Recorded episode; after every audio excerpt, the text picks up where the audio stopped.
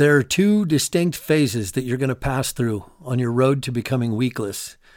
And you need to be aware of them so that you don't get stuck at the first one and you keep pursuing the second one. We need to go over all that today. Let's go. Self care isn't easy, it requires doing hard things. Being uncomfortable is mandatory. It's not for the weak and it's not for the fragile. But that's okay. We don't mind because we are weakless.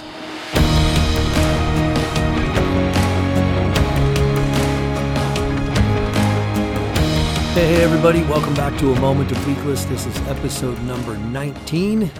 And today we need to talk about these two phases that you are going to go through if you make it all the way to weakless. And if you're not aware of these, it can be really easy to settle into the first one. And the second one is where the real magic happens. So the way it works is that when you first start out, you will be surviving things. So let's say you have a tough day and you want to come home and eat some junk food. At first, you'll make it through that. You'll get through to the other side and you will have accomplished your goal. You won't have eaten the junk food and you will have faced down your emotions, battling back that emotional eating.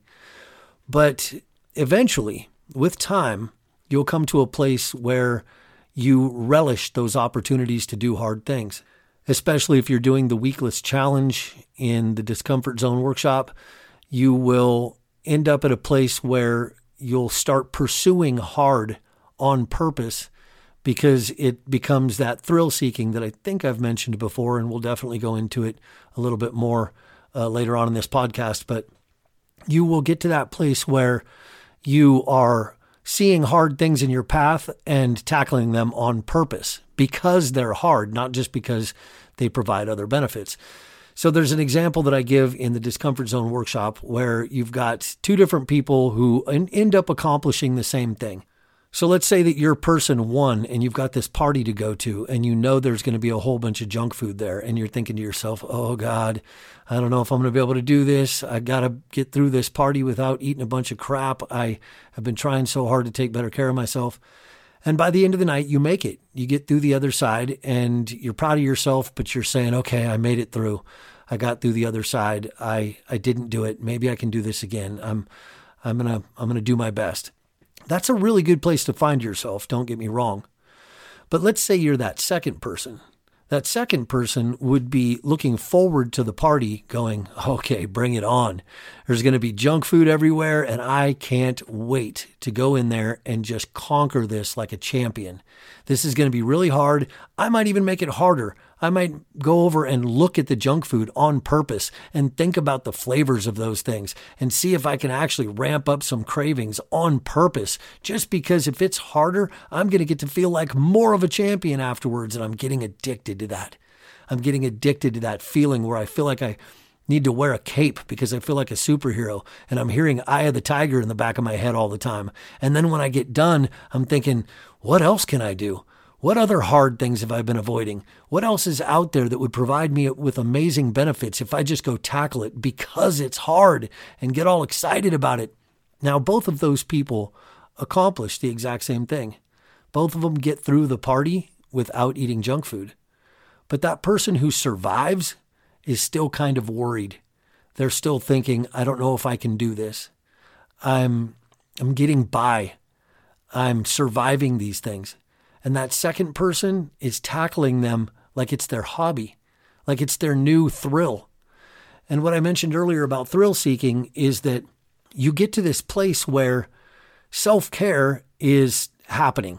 You're taking care of yourself, but you're also doing it because these things are hard until they become easy. And eventually they morph into the same kind of self care that you already do really easily, like taking a shower and brushing your teeth, as we've mentioned before. You'll get to that place where you just won't have to think about it at all.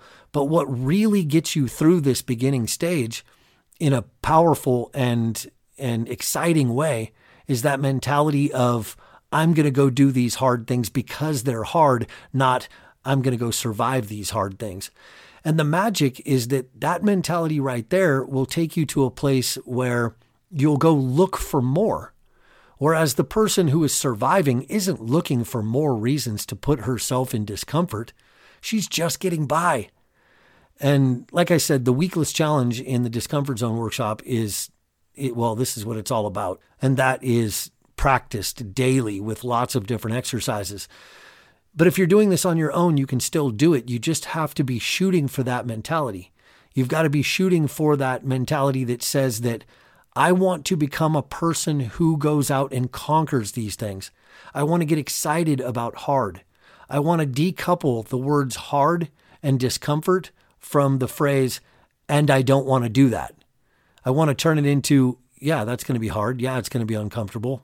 And of course, I'm going to do it because the benefits are amazing, but also I'm going to get to feel awesome when I'm done. I'm going to be high fiving myself like crazy, feeling like a champion, hearing that eye of the tiger in the back of my head. And that part right there is a thrill. It's fun, it's exciting. And now you're doing more than just self care. You're not following a bunch of rules. And you're especially not following a bunch of rules so that you can change yourself into something that you'll stop insulting in the mirror. You're not even thinking about that. That second person goes to that party and doesn't think at all about their body. They're thinking about the thrill of the moment. And all of that is intrinsic. It's intrinsic motivations. Intrinsic motivations are extremely important in all of this. That second person is going to that party to seek out a thrill that nobody else even knows she's seeking. It's all happening in the privacy of her head. And she's certainly not thinking, I'm going to go seek out this thrill and then maybe I'll look better and people will like me more and I'll stop judging my body so much. It's none of that. It's in the moment, individual, one off decisions that are happening from this place of intrinsic motivation that says, I want to do that. I don't need to tell anybody else about it. And the goal will be complete and all of the rewards will have already happened immediately upon completion of this. I don't have to do this over and over and over again, and then something eventually happens, or I can run over to the scale and see if I'm valuable yet. It's that excitement in the moment that's driving them. Get to that place, and you will be bulletproof. Get to that place, and nothing will stop you from doing this.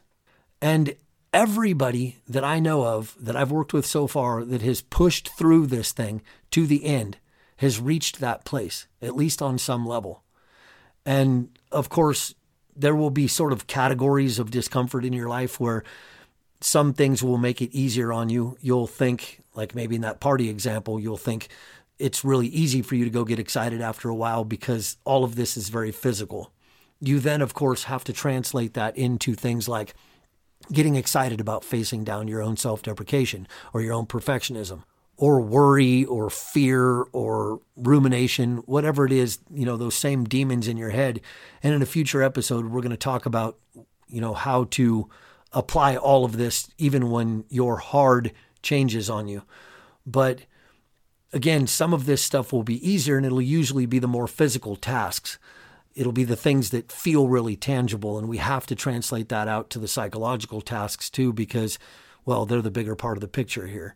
80 to 90% of your self care, maybe 95% in some days, will be psychological in nature. And your need to be weakless will follow that pattern. You're going to have to be weakless in ways that are 90, 95% psychological in nature. So you have to be able to apply the same mentality to everything.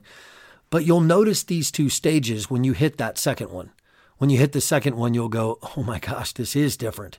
It feels like something I want to go do, not something that I'm getting through, not something where I'm getting by. Get to that. And like I said, you will be bulletproof. There'll be nothing stopping you because in the future, more and more doors are going to open up for you. I've been working on all this stuff for, I think, 16 years now.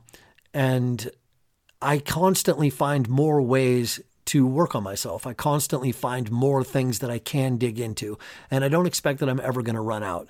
At 48 years old, let's say I live to be 100, which I'm planning on, I don't think I'm ever going to be as good on the day that I die as I would be if I could have lived one more day because there are always more things to work on, always more doors opening, always more ideas to go test out. I'll find thought patterns in my head and I'll think, you know, that one needs some examining. And oftentimes it'll be a situation where I'll go, you know, after some examination, this thing really needs to change. I need to get to work on it. And maybe I can do it in a week. Maybe it's something that I work on for a year. But nonetheless, these things are ever present. If I didn't have the mentality that all of this was thrilling and exciting, apathy would kick in and I would do just enough. And if you've come from a long history of dieting mentality where you've been trying to change yourself and there was some outcome focus, like when I get to this weight or when I get to those pants in the back of my closet and they fit me again, something like that, you have all of these rules in place that are outcome focused where you're just trying to get to this place and then something magical is supposed to happen. And that doesn't really open you up to a lifetime of looking for ways to make your life more awesome because that's what you deserve. It just sets you up for you trying to escape whatever nastiness is in your head or whatever terrible trauma you think you're suffering from being the way that you are now. In other words, you're not aimed at happiness, you're aimed at not unhappy. And that makes it so that you're very tempted to say, This is good enough. I'm fine like this, or I've done enough. And with that thrill seeking, all of that just goes away. You're excited about doing hard things. You're good at it. You know you can do hard things. You love the way you feel after you do them. And all of these hard things are making your life better and improving your self care and improving your relationship with yourself. So, why wouldn't you keep looking? You're just winning at every turn. Your life's getting better, and it's really fun to do them in the moment, even if you're not thinking about your life getting better at all. It's just fun to feel like a champion. That is what happens when you reach that stage two.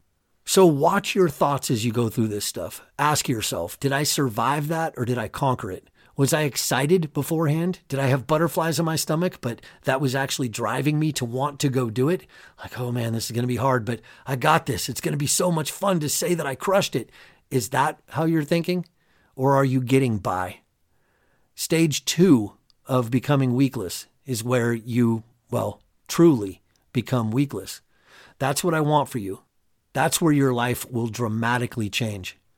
So wrap your head around this. As usual, if you want extra help, all of this is in the Discomfort Zone workshop, and uh, you can get that in the show notes. But in the meantime, just go out and look at how you're thinking about the things that you're doing. What's going on in your head while you're tackling these hard things? Is it excitement or are you just getting by? Give it some thought. This could change your life. We'll talk soon. Take care.